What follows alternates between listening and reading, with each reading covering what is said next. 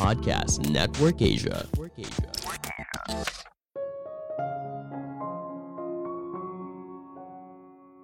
Pamer kekayaan di media sosial belum tentu beneran kaya di dunia nyata. Halo semuanya, nama saya Michael. Selamat datang di podcast saya, Sikutu Buku. Kali ini saya akan membahas soal fenomena flexing di media sosial. Kamu pasti dong pernah lihat temanmu atau influencer pamer kekayaan di media sosial.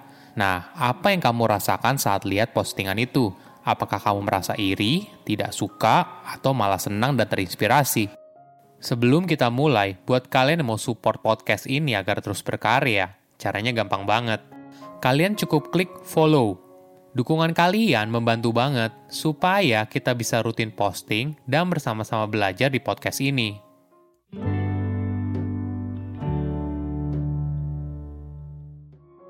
Menjadi kaya dan terkenal sering kali erat kaitannya dengan kata pamer. Di media sosial, kita sering mendengar hal ini disebut sebagai flexing. Di era sekarang, kita membagikan hampir segalanya ke media sosial. Kenapa sih kita merasa perlu untuk membagikan kekayaan yang kita miliki? Banyak riset menunjukkan hal ini berasal dari perilaku manusia. Sejak zaman dulu, kita berusaha menunjukkan kalau diri kita lebih baik daripada orang lain. Ini merupakan naluri alamiah untuk mendapatkan status di komunitas tempat kita berada, mencari pasangan untuk berkembang biak, dan sebagainya. Sekarang semuanya dilakukan di era digital, khususnya di media sosial. Kita membagikan soal mobil yang baru saja kita beli, liburan mewah ke luar negeri, dan sebagainya.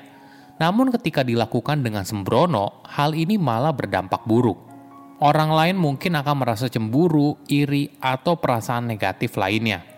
Artis sering kali dicemooh karena tidak peka atas perbedaan hidupnya dan orang biasa. Misalnya saat Ellen DeGeneres mengatakan kalau dia menjalani karantina di mansion miliknya tapi serasa di penjara. Bukan hanya oleh artis, hal ini juga bisa dialami oleh kita. Misalnya, saat perusahaan sedang melakukan efisiensi dan mengurangi karyawan, tapi CEO-nya masih sibuk posting kehidupan mewahnya di media sosial, tentu saja hal ini dianggap tidak peka dan akan memicu kemarahan banyak orang. Memang tidak bisa dipungkiri, konten soal flexing itu laku banget. Kau pasti sering lihat ada video yang isinya si konten creator membeli semua barang yang ada di toko atau berjalan ke toko dengan mata tertutup dan membeli apa pun yang disentuh. Jika menghabiskan uang dalam jumlah banyak dipertontonkan oleh para artis, sekarang kamu bisa melihat selebgram melakukan hal yang sama. Konten ini tidak hanya untuk meningkatkan popularitas si selebgram, tapi juga status sosialnya. Namun di sisi lain, hal ini bisa mendorong perilaku negatif dari penonton. Pada dasarnya, kita pasti pernah mengidolakan seseorang, entah itu artis, tokoh yang berpengaruh, dan sebagainya. Kini, idola tersebut juga bisa para influencer dan selebgram. Efeknya, kita jadi ingin melakukan apa yang mereka lakukan atau membeli produk yang mereka pakai. Kita ibaratnya ingin memiliki hidup seperti yang dijalani oleh si selebgram. Namun hal ini bisa berbahaya, pada tahun 2019 di Brazil, beberapa retail dan e-commerce mulai menerima banyak permintaan refund baju karena konsumennya tidak sanggup membeli produknya dan hanya membelinya demi posting foto di Instagram atau membuat konten di YouTube. Kisah sedih lainnya seperti wanita yang sedang vlog dari Apple Store dan mengedit videonya seolah-olah dia sedang ada di ruang keluarga rumahnya. Setelah lebih dari 200 penelitian, Kesimpulannya, semakin banyak orang mendukung materialisme, semakin buruk kesejahteraan hidupnya. Mereka akan menjadi kurang empati, kurang prososial, dan lebih diskriminatif. Bahayanya, apabila kita mulai menganggap uang lebih penting daripada sebuah hubungan yang sehat. Kita mengharapkan pasangan atau teman kita memberikan hadiah yang mahal seperti yang dilakukan oleh para idola kita di dalam kontennya. Di media sosial, banyak orang berusaha menunjukkan sisi dirinya yang sempurna berdasarkan apa yang mereka pikir masyarakat inginkan. Hal ini tidak selalu berhubungan dengan kekayaan, tapi sering kali sangat berkaitan. Perlu dipahami, tidak semua orang yang flexing itu benar-benar kaya, dan tidak semua orang kaya suka dengan flexing. Apa yang kamu lihat di media sosial belum tentu gambaran utuh dari kenyataan, dan bukan berarti semua orang bisa mencapai hal tersebut Misalnya kita merasa kalau pada saat kita berumur 25 tahun, kita pasti akan jadi orang kaya dan sukses. Mimpi yang besar tidak ada salahnya, Namun ketika merasa itu adalah jalur yang pasti dilalui semua orang, ini yang menjadi bahaya. Tekanan sosial dari melihat orang yang suka pamer kekayaan secara tidak sadar membentuk pemikiran seolah-olah hidup harus seperti itu. Pakar bisnis Profesor Renal Kasali juga punya pendapat yang sama.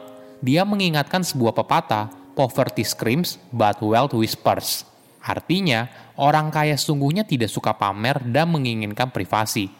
Orang yang tergolong ultra rich dengan harta triliunan biasanya jarang sekali flexing kekayaan yang dimiliki mereka lebih memilih privasinya dihargai dan tidak ingin dipublikasikan. Namun ada fakta yang menarik.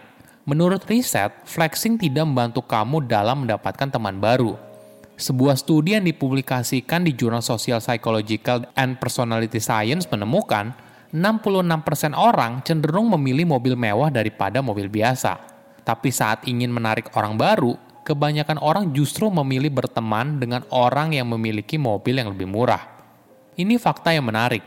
Kebanyakan orang berpikir kalau simbol status sosial yang tinggi seperti naik mobil mewah akan melebarkan lingkaran pertemanan. Tapi sebaliknya, simbol tersebut malah membuat calon teman kita tidak tertarik. Ketika kita ingin memamerkan apa yang kita miliki, kita biasanya hanya menggunakan sudut pandang kita saja. Kalau kita ingin terlihat lebih baik daripada orang lain, namun kita tidak melihat dari sudut pandang orang lain kalau mereka juga ingin terlihat lebih baik.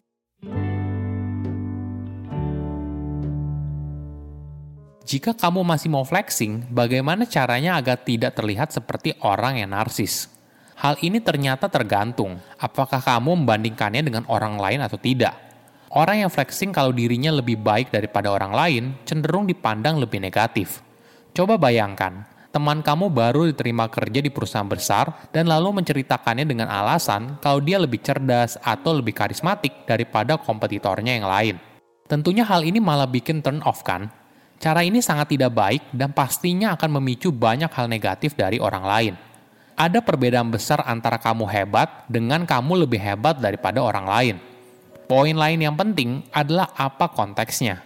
Kamu akan dinilai lebih baik apabila kamu bilang gini, saya tidak jago dalam banyak hal, tapi kalau soal matematika, saya boleh dibilang cukup baik lah. Dengan sedikit kesederhanaan, kamu bisa menetralkan efek negatif dari pamer, tapi tetap mendapatkan impresi positif dari kejadian tersebut. Ada tips lain yang menarik. Kita pasti ingin membuat impresi yang bagus di depan orang lain, dianggap sebagai orang yang kompeten, tapi di sisi lain kita bisa saja lebih tidak disukai. Namun solusinya ternyata bergantung kepada siapa kita berusaha menyombongkan diri, apakah kepada teman atau orang asing. Riset menunjukkan seseorang biasanya terlihat lebih rendah hati apabila bersama teman-temannya. Namun ketika bersama dengan orang asing, mereka menampilkan dirinya dengan lebih membanggakan diri. Strategi ini berhasil ketika bertemu orang asing yang tidak tahu bagaimana kinerja kita, maka perilaku membanggakan diri menjadi sangat efektif. Orang asing itu bisa punya persepsi yang bagus tentang kita, namun perlu diingat, mengulang pencapaian yang kita miliki lebih dari sekali bisa dianggap sebagai orang yang arogan.